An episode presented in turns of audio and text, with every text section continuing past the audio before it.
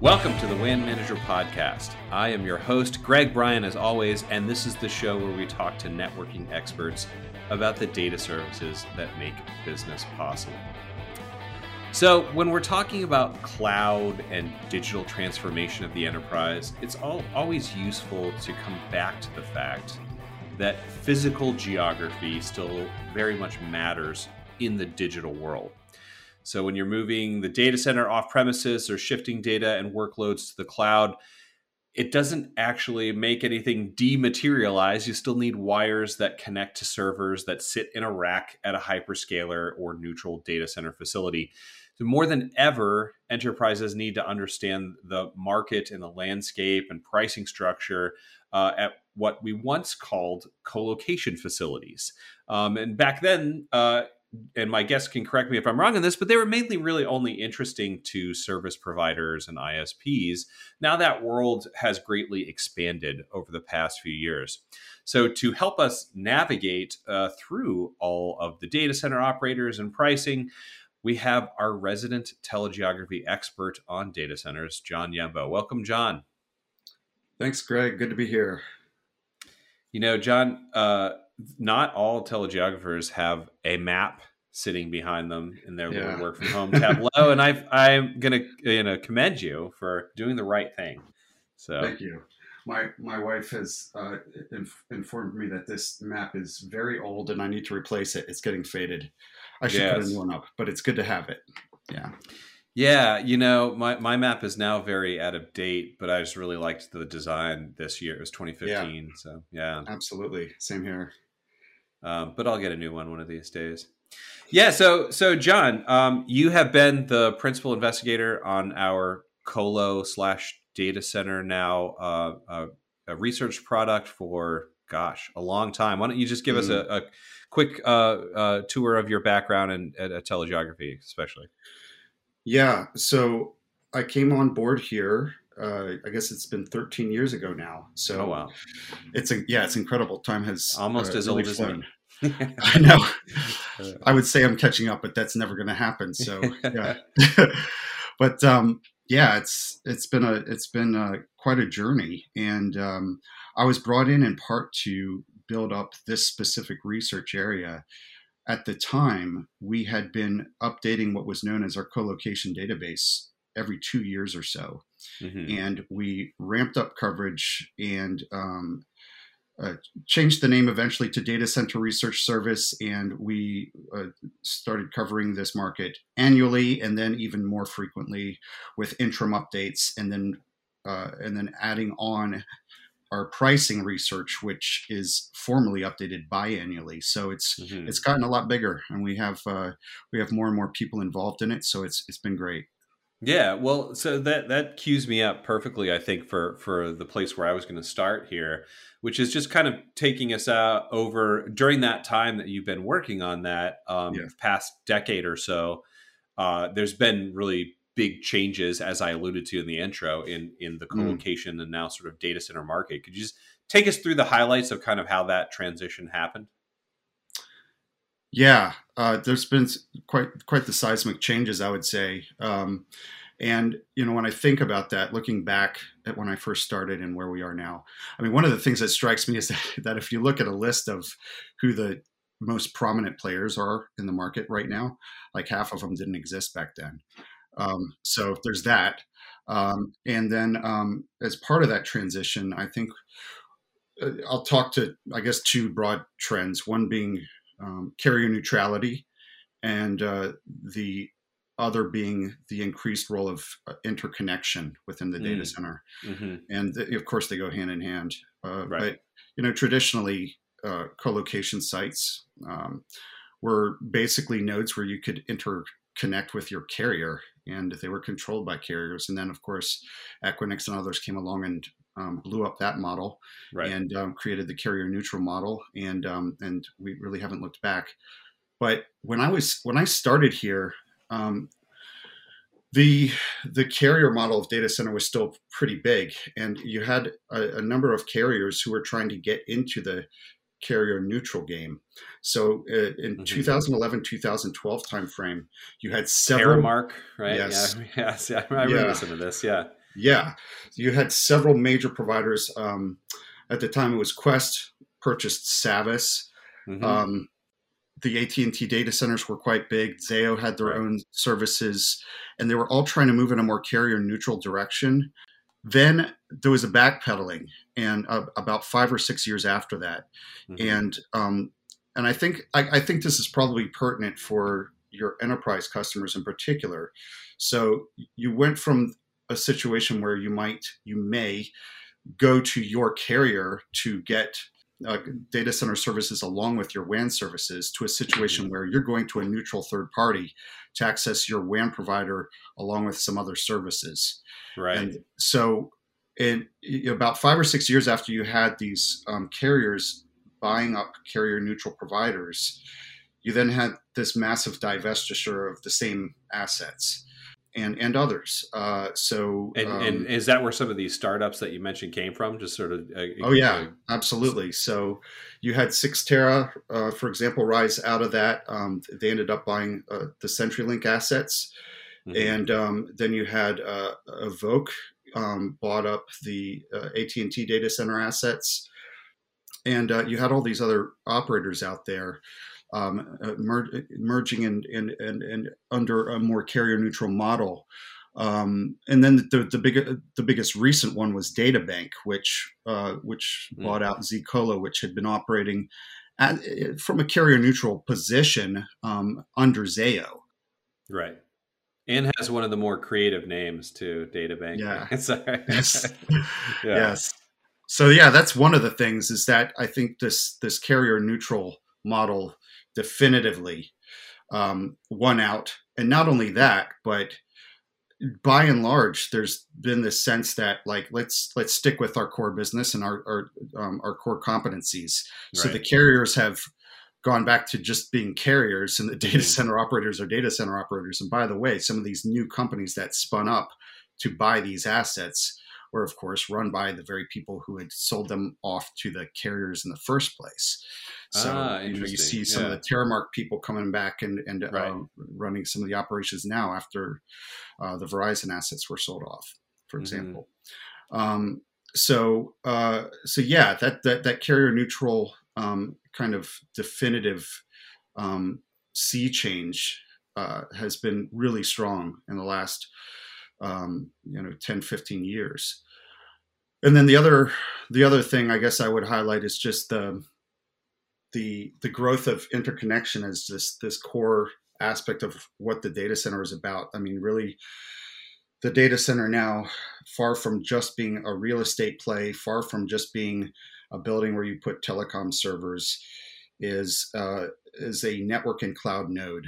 Um, right and um, and the and the and the operators who are successful in this market understand that very well, and mm-hmm. are following the movements in the cloud and networking environments, which is why I especially love tracking this market at a company like telegeography because we very uniquely I cover think, both those markets, right? Both. Yeah, yeah, absolutely. Yeah. yeah, that's a great point, and and I mean certainly from from the enterprise perspective that I'm more familiar with, you think of neutral data centers as a place to connect with your cloud providers and that kind of thing, much more so than the old school telecom way of thinking about it of of you know places to exchange traffic you know so yeah. Yeah absolutely. Interesting. Yeah all right so um, whenever i go through and read your excellent reports on data centers i'm i'm always struck by how we make a distinction in in those write-ups between retail and wholesale data center space um, and, and, I know that there's some ties to to the reality of the market there, but it always kind of seemed murky to me. Can you kind of sort of flesh out the difference um, between those, and and and particularly, of course, where do enterprises interact, right? Yeah, in, yeah. in that sense.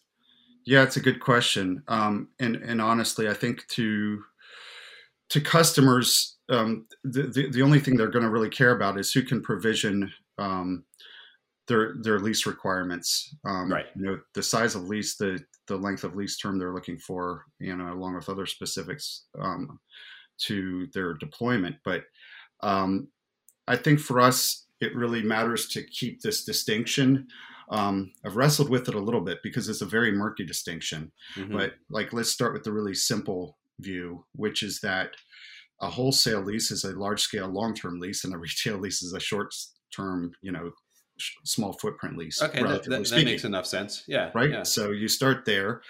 Um, and we measure that um, in terms of uh, power because mm-hmm. power is the core component that governs um, the capacity available um, to customers. And we and the, and the, so we roughly deline- delineated as wholesale being half a megawatt or more, mm-hmm. and mm-hmm. three to five year leases or more, and retail being about 250 kW or less, and lease lengths of a year or 2 There's mm-hmm. of course significant overlap. There's a gap in the middle there, and there's a lot of gray area where operators play very heavily in both markets. Um, right. There are operators who will look for anchor tenants for a data center that might be on the wholesale level and then fill in with retail on the side.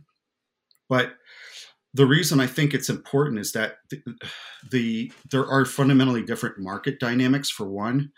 Um, mm-hmm. and then there's also a great danger in um, for us as analysts to double count capacity um, right, right. when we're when we're if we kind of assume um, the, the, the capacity for both retail and, and, wholesale operators together within a given market. Like for example, um, even today, uh, Digital Realty and Equinix, who are competitors, one is more wholesale driven in their business, and another is more Equinix is more retail driven.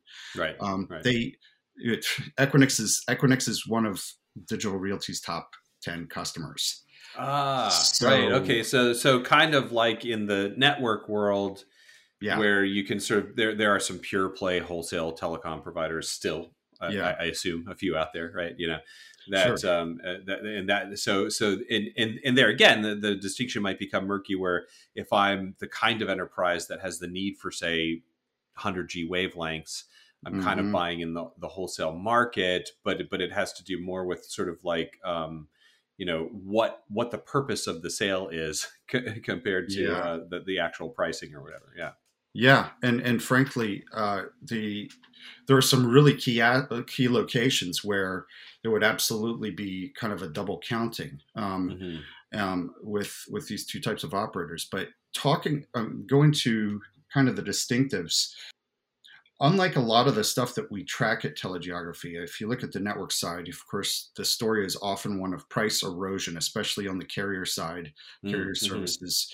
Um, uh, the, the, the the data center market tends to be a little more buoyant, especially on the retail side, right? Because um, you'll have um, particular ecosystems that are in extremely high demand um, mm-hmm. always, and uh, they are able to retain fairly high prices. Um, and um, and then there can be, depending on individual market dynamics, there can be um, long term price stability uh, right. amongst other retail players too. Whereas the wholesale market tends to be a bit more commoditized, and um, mm-hmm.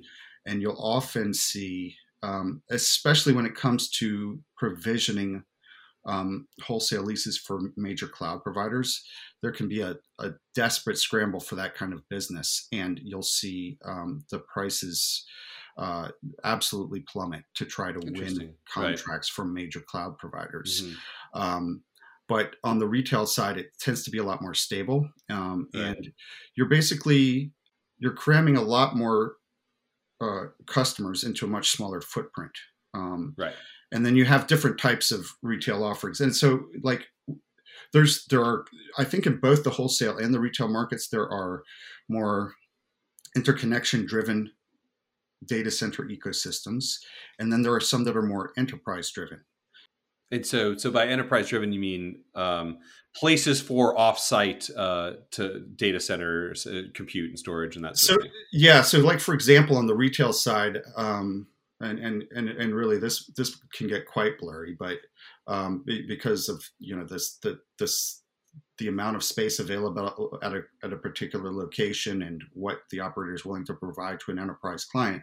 But you'll typically have um, you know clusters of data centers um, targeted towards enterprise outside of an urban center where the where the land is a bit cheaper. You still have relatively quick access uh, via dedicated connectivity to mm-hmm. the cloud platforms that are in more dense locations, right. but but you're you're set back a little further from the prime real estate, whereas the prime real estate is a very uh, uh you know if you look at the urban centers this is where you have these things that we call carrier hotels right. and these are still very much like this core part of what what the where the internet ecosystem converges yeah and, and the names that we know offhand like one wilshire and well i was like just going to say like if yeah. you're if you if you're in the if you're a, a peering manager or anybody in the network world you know a carrier hotel by its street address i mean right you know that's and that these are these places that networks from all over the world have to have a small footprint to interconnect with each other, to interconnect with the cloud platforms. Uh, but you would be foolish uh, to, as an enterprise, to store your servers there, for right. example. Yeah, they're, they're, those places are um, all but irrelevant for consideration. You know, for for deploying resources for an enterprise, mm-hmm. they would be looking at places in the suburbs. Um, right. Um, um, you know, out if you're in the London Ashburn. market, for example, Ashburn, or in in the London market out in Slough or Slough, or right, somewhere yeah. somewhere to the northeast or something like that. Um, yeah, so that's that's kind of why there's there's a real distinction in, in terms of the market dynamic in terms of what they're covering, mm-hmm. Um, and uh, and and you know, and also in the interest of not double counting capacity. We like to keep those as separate as possible. Of course, um, companies like Digital Realty really throw us off um, when it comes to that, um, and and others right. because they've actually bought um, absolute key retail co-location providers.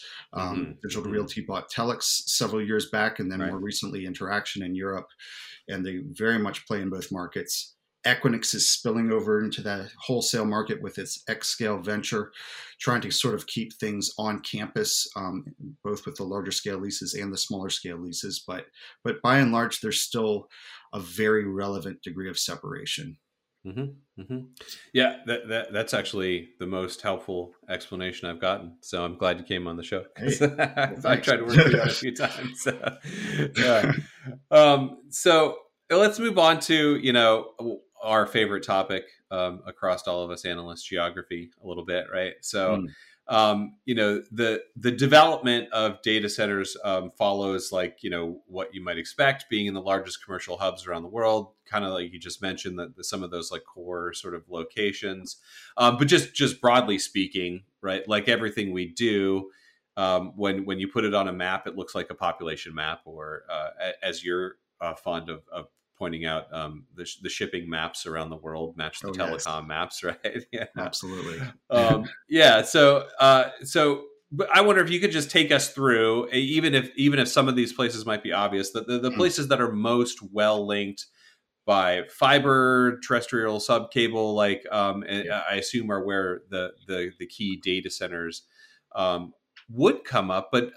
In what I've looked at, it doesn't correlate perfectly. In other words, where there's the most fi- you know submarine cables landing is not necessarily the place where you see the, the key right.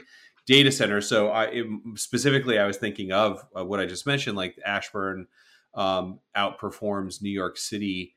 Uh, data center wise, even though there's a bigger concentration of GDP and fiber in New York City, right? Um, so like Secaucus and, and lots of, you know, there's only a couple landings in in Virginia. I'm, I'm out of the subcable game. You know better than me, but um, yeah. So can, can you sort of take us through the what are the really key markets in the data center colocation kind of space, yeah. um, and why are they where they are? Well, it does uh, very largely correlate with where you find centers of commerce and mm-hmm. communication, centers of finance, commerce, and communication. Um, and of course, those are not necessarily um, population hubs. They may or may mm-hmm. not be. There are mm-hmm. major, highly populated markets around the world that are ex- extremely underserved. Um, right. And uh, so it really does correlate, I think. And you mean that even like, say, within developed, so, so that's not comparing, say, a, a less developed market um, to a developed market, but even within the developed world, there's there's population centers that haven't become internet centers per se. Yeah, that's true. But I was I, I was kind of speaking to the former too. To, I, I mean, see. Okay. Yeah, mm-hmm. but which you know it's um, uh, and a lot of that has to do with where where you go to interconnect with the global economy. Mm-hmm, um, and mm-hmm. so so ultimately you have these, you know, telegeography had this old um, bound study um, you know, like hard copy that book that we published called uh, Hubs and Spokes. Ah, and, I remember um, that. Yeah. Right. So I have a copy it over there, not within arm's reach, but um, but you know, if you think of the notion of hubs and spokes geographically, you you have these converging points for communications, for commerce, for business, and and from there you have these spokes, these branches going out to really natural geographic um, subnodes uh, that are within the orbit of those hubs, mm-hmm. and um, so there's a there's a natural relationship there. Um, and the same is absolutely true in this market. And gosh, before I list them off, it's it's a really key point about the it, not necessarily being where the sub cables are, uh, because if we think about like what what this is really about, it's it's about um, um, interconnecting at the points of of, of commercial and and, and communications uh, convergence, mm-hmm. um, and uh, so the sub cables are just a piece of the the the overall network puzzle that gets you where you're going. So the right. landings do not necessarily coincide with where you're ultimately trying to reach. They're mm-hmm. just perhaps the shortest route to get to that ultimate destination and they are right. just a they're just a segment along with the terrestrial component to get to where you need to be um, right. and that's really important to keep in mind because i think there's been a lot of uh, attempt in the industry to try to counter that and say no you know if this is where the cables are we should try to build up you know a data build center here. ecosystem right. here and in a, in a very few isolated cases that's worked out great but it doesn't always happen that way but um, mm-hmm. but at any rate um, the you know to, so let's start with Asia and Europe because it's it's more limited um, and, and, easier to define. Um, in Asia, it's traditionally been Singapore and Hong Kong, and to some degree Tokyo, which is has always been more of a formal and sort of domestic driven market. So the real international centers have been Hong Kong and Singapore, which is really mm-hmm. interesting now because both are dealing with some um, some issues that are that are that are causing some self-examination in the industry mm. about about overdependence on those markets. Mm-hmm. In Europe, um, it's the flap markets, the so-called flaps: Frankfurt, London, Amsterdam, and Paris. Those have been the centers, and depending on where your sphere of influence is, um, you're going to try to get to those markets traditionally. Mm-hmm. Um, they're, they're, traditional endpoints of transatlantic communications. They are traditional uh, endpoints for um, uh, network capacity coming from the Middle East and North Africa, East Asia, and so mm-hmm. forth. But that's a great example. Like, uh, you know, Frankfurt's not a particularly big population for European city, but is kind of the home of the euro and, and that sort of thing. So, yeah. Yeah. So in the U.S., um, it's traditionally been a little more decentralized. Um, you've had you have more major hubs than you do in other parts of the world, but and then you also have uh, some secondary markets that have gotten so big that they could almost be considered primary hubs. But if I was to if I was to kind of mm, mm-hmm. succinctly say, here are the major ones. You got a couple on the west, in the middle, and then the east. On the west, you have Silicon Valley and LA.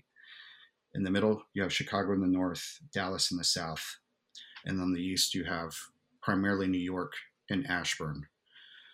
And then there's some others that are mm-hmm. getting quite big as well. But those would be kind of the primary ones. So I know we've been tracking uh, all of these cities and whatnot for a long enough time to really have a, a big view of, of, how the growth has played out globally around the world. Um, where where has the growth really been focused in the last few years, and and where do you think uh, we're going to see the most activity over the next coming few years? Yeah, so I think we're going to see a continuation of what we've seen the last few years. So I'm going to just kind of address mm-hmm. both aspects of that really together. That's that's the prognosticator's best tool. Is uh, where, where, are we going? Let's look yeah, right behind pretty much. Us, so um, there's been a lot of talk about the edge, um, and you know perhaps you and oh, yeah. your oh, yeah. listeners have heard talk in various outlets about the edge and the and how it's going to kind of take over Mm-hmm. everything. And I think in the early days of edge, there was this uh, sense that um, the whole paradigm of the data center could be upended, and um, you're going to suddenly have these scads of data centers like all over these little nodes. That thankfully, The the distributed, distributed, network yeah. data center not, very not it's, well, and Yeah. if it does, it's going to be for very niche applications on small scale, and it's not going to fundamentally change a lot of how we how we configure networks geographically. Right. Yeah, that's that's what I always thought about that argument. There's there's fundamental economies of scale that are the benefit of data centers that Uh, can't absolutely. go away, right? So, what, but what has happened when it comes to the edge, and and um, and then also, I, I I like to change the phrasing and, and refer to them as frontier markets, um, places that are underdeveloped. yeah. So rather than just thinking about edge nodes, we Mhm. think about places that are underdeveloped and and and and desperately need uh, investment. Um, Right. So what I what I think is happening is development absolutely everywhere. Um, in the midst of all this talk about the edge, we continue to see tremendous buildup of data center assets in the core hubs, and that can't be understated. That cannot Hmm. be understated. Well, as, as someone who lives in Yeah. County, I literally see it every time I drive somewhere, right? And that's So, not yeah. just data centers. That's IX platforms and that's cloud on ramps and cloud uh, regions. We still see Mhm. cloud regions, Mhm. major cloud regions coming online in major, major markets. I mean, I think, I feel like Google just launched a cloud region in Paris, for example, for the first time. Um, so we're Hmm. seeing that. Oh, yeah. really. Yeah, so we're seeing that.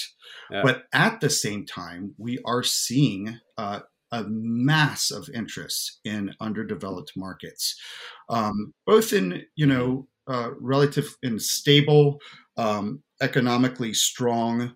Uh, secondary markets, you know, some of these so-called spokes, Right. sub-regional hubs, if you will, you know, places Mhm. like in um, in Europe, a step you know a, a step smaller from the flaps, like Stockholm and Madrid and Milan. There's there's a lot happening in places like Yeah, that. like BRIC before the the last week. Yeah. right. We're recording this uh, in early March, so I think they removed the R from the yes. BRIC. Yeah, so- yeah, absolutely. Um, but um, but so you're seeing that too. At the same time, these what I'm going to call frontier markets are really are really on everybody's radar. And what I mean by that is when you look at operators who are traditionally just in really mature markets, they're it's just saturated. The the supply is massive Mm. they're losing um, margin on their services and they're looking elsewhere for increased profit margins increased opportunity and we're Right. we have seen and will continue to see uh, an incredible amount of interest in in markets that i would even describe as as outright volatile um, places that have never really fixed underlying issues that kept people from moving in to begin with um, on the regulatory or Mhm, operational mhm. end. Um, you know challenges dealing with getting getting access from subcable landings backhaul to the local markets local access within markets um, dealing with regulators dealing, dealing with equipment uh, importation and things like that. Um, we're seeing we're seeing major international investment dollars going to places like those that are that are very difficult Right. um, and so we're seeing a, a great increase of interest in places like India, um, mainland China. I mean, throughout India, mainland China, um, Southeast Asia. Going back to the thing I was alluding to about um, overdependence on Singapore and Hong Kong. I mean, in, in Hong Kong, you have this obvious political situation that was really looking ugly until COVID came along and kind of put that on the back burner temporarily.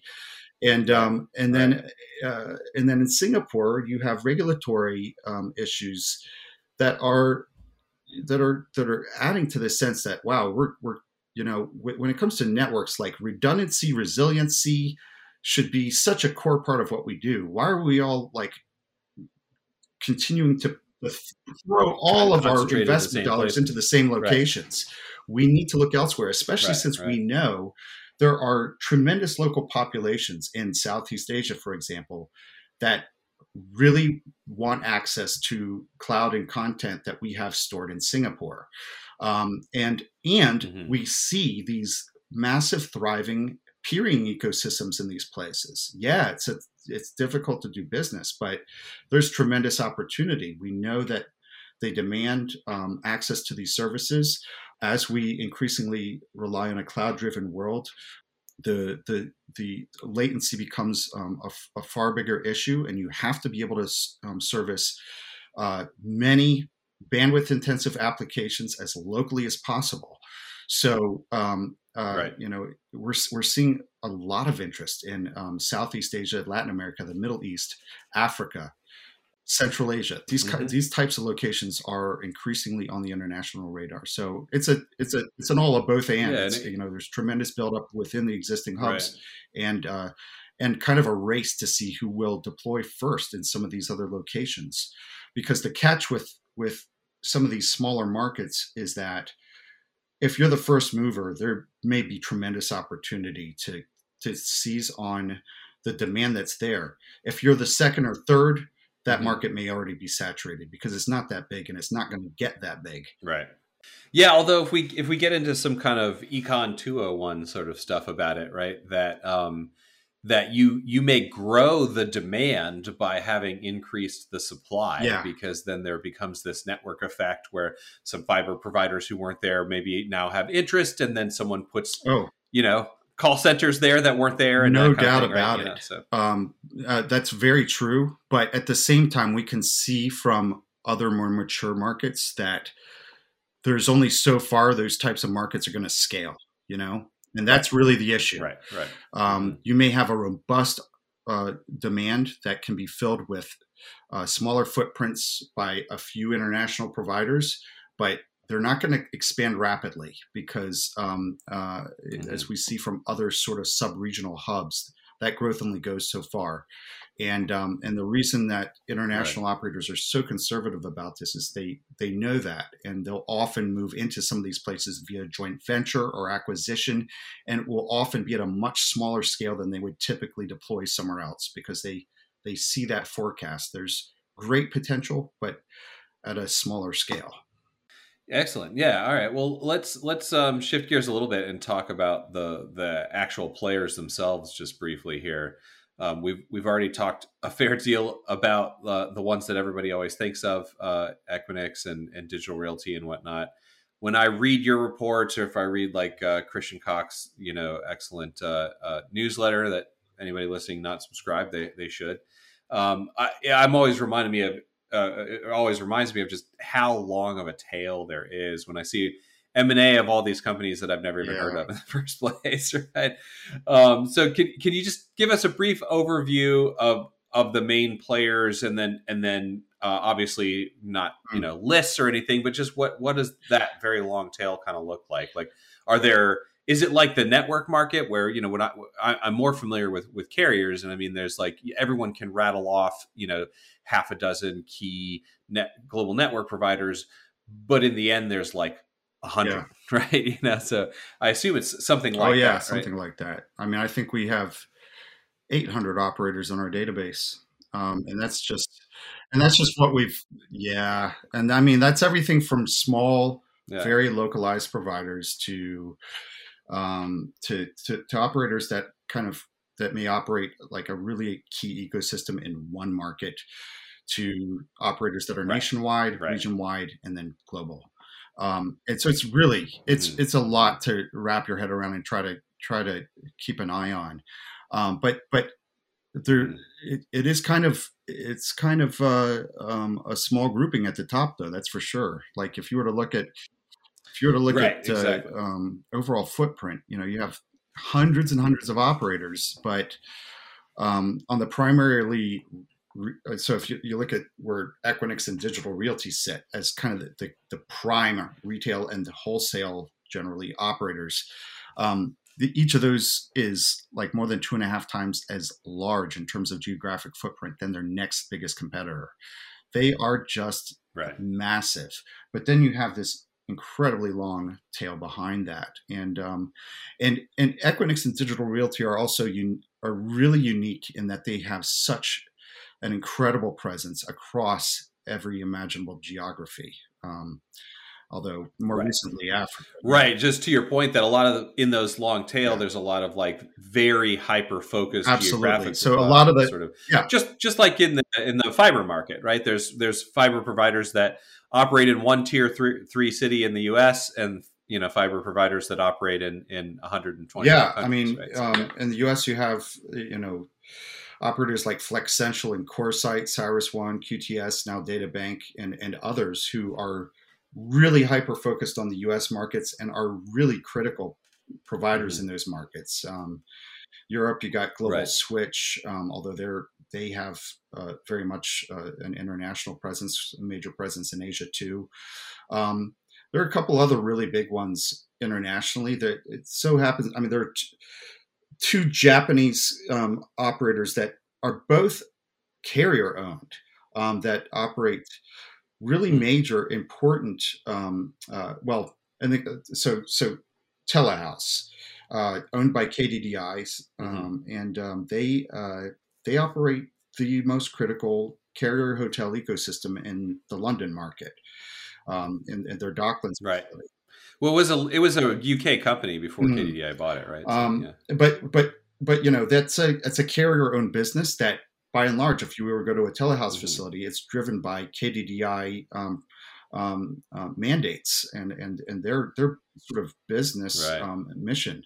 Um, but but they they own um, one of the m- most important carrier neutral facilities and uh, campuses and and uh, the European market.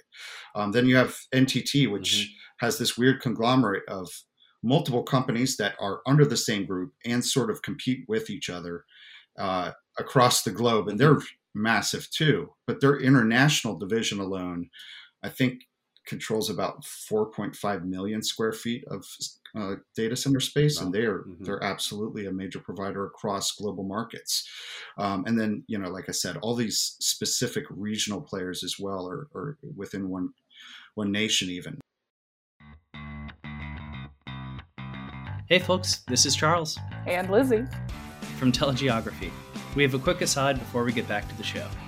Are you hiring in the WAN space? It seems like everyone's either looking for their new position or they're trying to desperately hire for their department right now. That's that's right. And if so, you might want to post your job to WAN forum. If you haven't checked it out yet, it's a place for those who manage wide area networks and maintain IT infrastructure. I've always found that going to industry specific job boards tends to have a better success rate and yield a better crop of candidates compared to more general job boards. And that's exactly what we're trying to achieve by adding this new job openings area to the WAN forum. You can see what it's all about at wanforum.com. Yeah, if you'd like a position to be posted to this community, shoot us a message at info at wanforum.com. Now back to the show.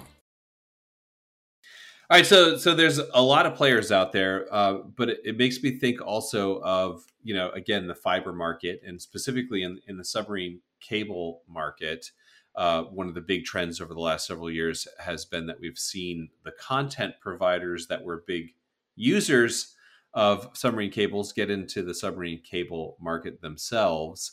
Um, I, I, take it that that a, a, similar kind of thing uh, maybe it's a little bit different because it's, it's, long been at play, but is is a dynamic in the in the data center market where you have the the hyperscalers are are often content themselves. Google, Amazon, obviously come to mind, um, but that also have their own facilities. So so they're leasing space from the neutral providers. They also have their own massive uh, yeah. data centers. Um, how, how, does that all interact with with what you mm. track in the sort of neutral uh, uh, provider market? Yeah, I mean that's a really critical question because it it I think it, it gets to the core of what's what's driving a lot of the market.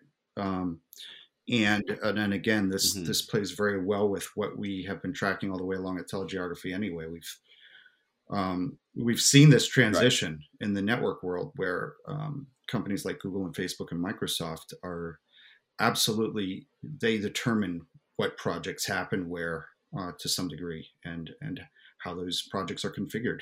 So so we see this long haul um, transition from a pop to pop sort of model to a data center interconnect model where um, these major content providers are going to uh, interconnect their facilities. And then on the data center side, um, absolutely, they they are driving a major um, portion of the market.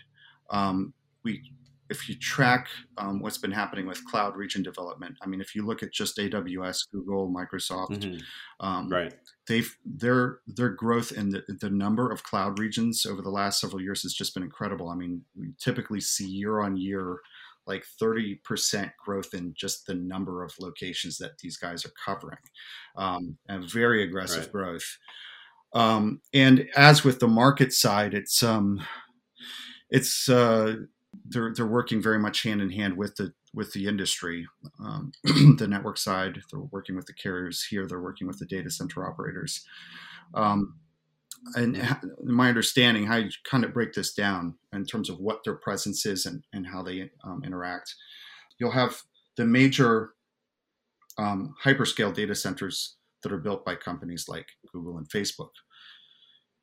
When we think about it, you know, all this talk about the cloud, uh, most of what they are doing at those facilities is supporting their core business. I mean, Facebook doesn't have cloud, but they have massive data right. centers um, for mirroring. Services. Right. It's just a it's just a cost right. for them. For Google, right? I yeah. mean that yeah. those data centers are being driven by the search business and and YouTube and things like that. Interesting. By far, really. That's really interesting because I. I I think of them because you know the where I interact with them is is you know Google Cloud services. And I mean, no doubt that's that's a that's what's certainly a faster um, growing business, but it's still a, a very much a minority right, of what right, they do. Google it's, is still the search engine. Google right? Cloud is yeah, still exactly. very much a, min, a, yeah. a, a, minority revenue share of the overall business. Um, so what's driving those mm-hmm. hyperscale mm-hmm. data centers in places like um, uh, Finland and uh, you know other um, um, um uh, very remote locations is um, back-end storage for their core business um, servers. So right. yeah, that yeah. makes a lot of sense. And um, so yeah. you have that. Um, you have you have these proprietary data centers, as I as we'd call them, um, where they they store their own services. Then you have these cloud regions um, where um, they will take some amount of um, wholesale capacity, perhaps at a single site, perhaps at a campus, relatively close to end users. Mm-hmm. So rather than being in the middle of nowhere, closer to an urban mm-hmm. area. Mm-hmm. Large scale wholesale builds, but not nearly as large as those massive um, storage and data disaster recovery sites. Um, they, right, but um, right.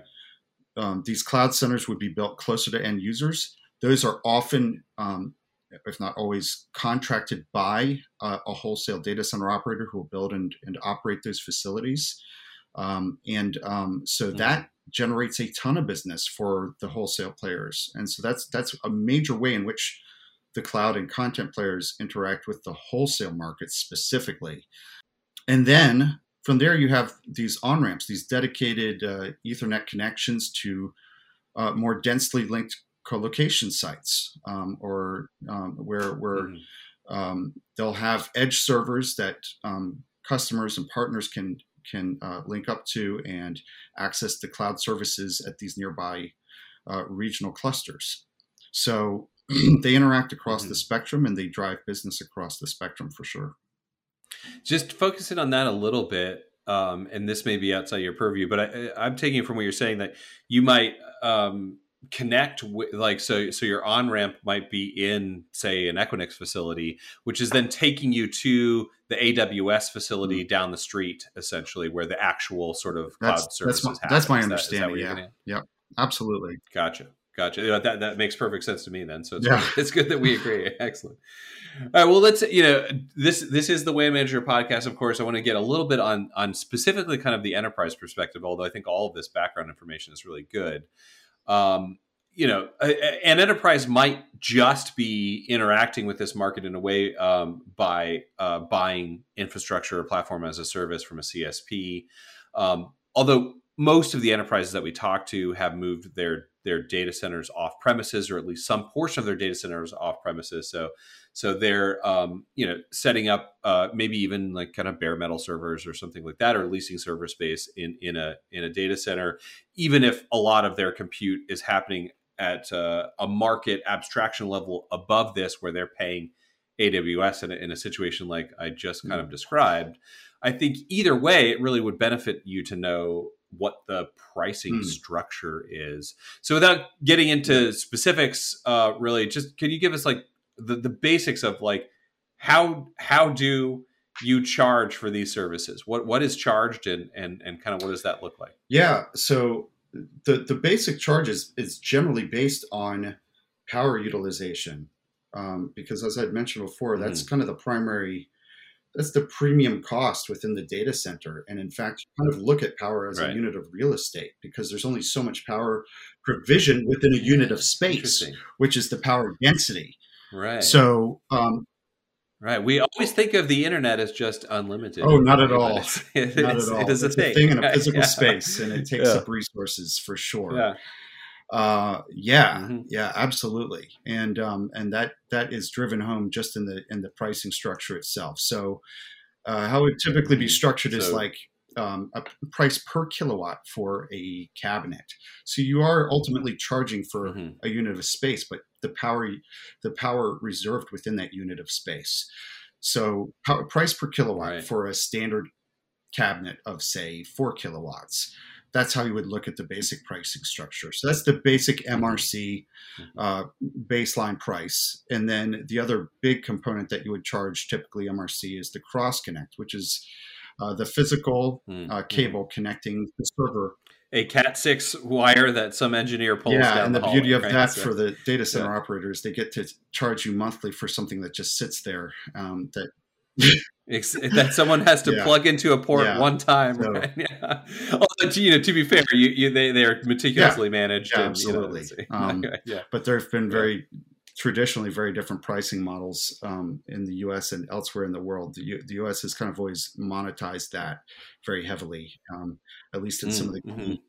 Well, like in local access, local access is by and large more expensive in the U.S. Yeah. than the rest of the world for various reasons. So, yeah. hmm Well, not the rest of the world, but then Mhm. other developed Yeah, absolutely. So, yeah. So yeah, those are those are the two big MRC things that I would Mhm. highlight. Yeah, that's that's really useful, I think. And something else that you mentioned earlier, um, but uh, I think worth focusing a little bit more on now is um, you mentioned that price prices in this market are are remarkably stable, which is uh, sort of juxtaposed to them being um, almost always in a downward trend in the network space. Now, in the network space, we're dealing with something more like electronics, more like Moore's law, where you're constantly able to increase the supply by increasing the throughput over the same fiber optic wire. Here we're dealing with more Econ 101 kind of stuff where there's like Mhm. land has a value and there's a finite Yep. amount of it and um, and and every data center that gets built uh, uh, in in a an aggregation spot like Frankfurt or something like that comes at the expense of of you know a future use of that Yeah. land, right? So so you you see a different dynamic here where where prices tend to be stable or, or potentially Oh, yeah. go up, right? Uh, typically, when we see prices go up, it's oftentimes in the short term um, in relation to Mm-hmm. some you know localized market dynamic um, or perhaps what's happening in, in one specific data center but um, but by and large it's pretty stable. I'd say if we were to look at broad trends across geographies what we've typically seen um, over the years um, so if you we we track pricing in pretty much core markets asia europe the americas or, or particularly north america. And um, what we typically see is that when you look at the price per kilowatt, it's always going to be more expensive in the Asian hubs. Uh, next most Right. expensive European hubs, most competitive U.S. hubs. The the cross connect Mhm. prices tend to flip. Um, U.S. prices are the Mm, highest, Mhm. um, followed by Asian prices, Right. followed by European prices. So, what's that mean in the wash? Like when you look at kind of a TCO model, your Asian markets are always the most expensive. Hong Kong and Singapore are just nosebleed uh, expensive Mhm. compared to everywhere else. Gotcha. Um, but predictably, your average rates um, in US and Europe are going to depend on how many cross connects you have. So, um, if you're only using one cross connect at the cabinet, it's typically going to be more expensive in your European hubs. Whereas if you're going to have multiple cross Mm, connects, it's mhm. going to be more expensive in your American hubs because those are so much Right. more You're expensive. paying less for yeah, power, but more yeah, for- it becomes a much bigger Mhm. component of your TCO. interesting. Um, now within these markets, uh, it can vary a lot. Some of these some of these locations are Mhm. uh, quite competitive, so that you know the difference between what you expect to pay between operators isn't that great. In other markets, it's pretty high, Right. and on average, I mean, there can be a swing of 200 per kilowatt between your low end operator and your high end operator in any given market. So, pretty much no matter where you go in the world, Right. you can bet if you're going to the premium ecosystem, it's going to cost you a lot more. If you're going, but if you're an enterprise Mhm. provider and you can shop and you have options for providers who are not in like the most expensive urban area and have your basic Mhm. needs can give you access to you know a dozen or so carriers can give you some kind of dedicated access uh, at, at, a, at an acceptable distance to your cloud providers your platforms Yeah, yeah. As long you know, it's, being a couple markets away Yeah. won't change your latency then, that then much. it, then it right? becomes a lot more competitive hmm hmm Yeah, that's really interesting, and I think something you know worth benchmarking along with your network prices as well to give that that little plug, right? Oh, yeah. That it's it's uh, important not just understand what your what your network costs, but how that network uh, interacts with with the whole ecosystem Mm. too, right? So include and that's something we could do. So that's really cool. Yeah. Excellent. Well, Jon, this has been really interesting. I just want to sort of close out with, um, you know, anything interesting coming down the pike that you think we should look out for in the data center space. Yeah, um, I guess I would uh, I would highlight a couple of things. So first, I mean, I think as I said before, we're going to continue to see incredible growth at key interconnection nodes and, and across the board, um, and, and frontier markets and Mhm, core markets alike. Um, we're we're we're going to see um, an increased push to get cloud and content closer to end users. And that works out well for enterprise and everybody else because um, you know rather than having to worry about how close you are to some what may be far flung locations, you can you can bet that as time goes on and we see more services deployed to more localized locations, you'll be able to access what you need uh, in, a, in, a, in a more localized um, um, area.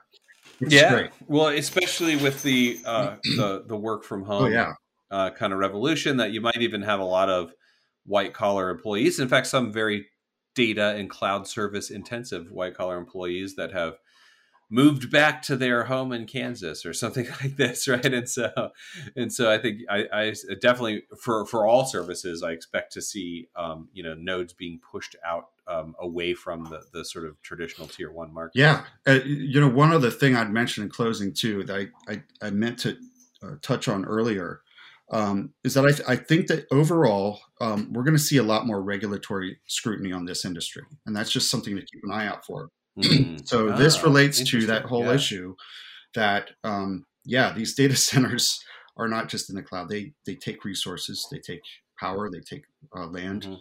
and um, you're going to see uh, more more governments looking at the utilization of resources by this industry, crafting more regulations, and that will have the effect of Mhm. increasing pricing in some very key locations and driving some development elsewhere.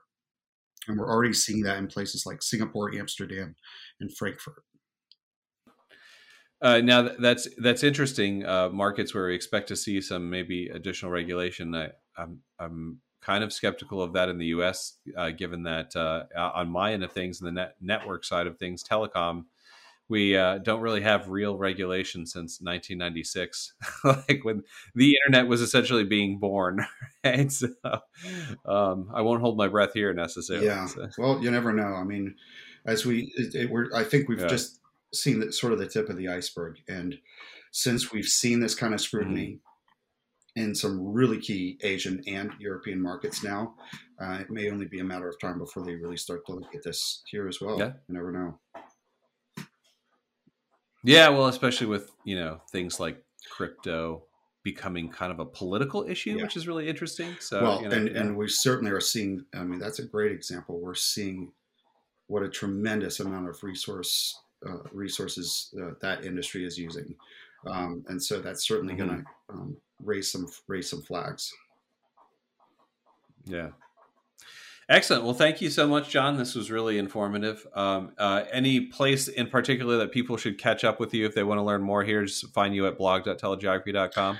Yeah, you can always hit me there. Uh, uh, connect with me on LinkedIn. Ha- uh, happy to happy to uh, mm-hmm. connect with you there, and uh, hopefully we can meet up at conferences at some point soon. We're we're, we're trying to get back into the swing yes, of that. And- I I really looking forward to that personally. For definitely, sure. we'll see.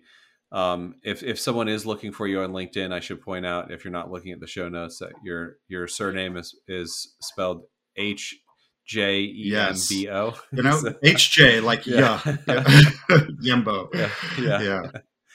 Got that Viking right. Viking heritage to to give you funny uh, right. sounds. Yes. so, yeah. Excellent. All right. Thanks, Jon. Thanks for listening. The WAN Manager podcast comes from the team at TeleGeography. It's edited and produced by Jane Miller, and it's hosted by me, Greg Bryan. I also wrote the theme song that you're listening to right now. To learn more about our data, jump over to telegeography.com. Or if you want to get right into more WAN content like you hear on the show, you can visit TeleGeography's WAN forum at wanforum.com. We've got all of our podcast episodes over there, WAN Manager survey data, and extra analysis pieces. That's all for now. So until next time, WAN enthusiasts.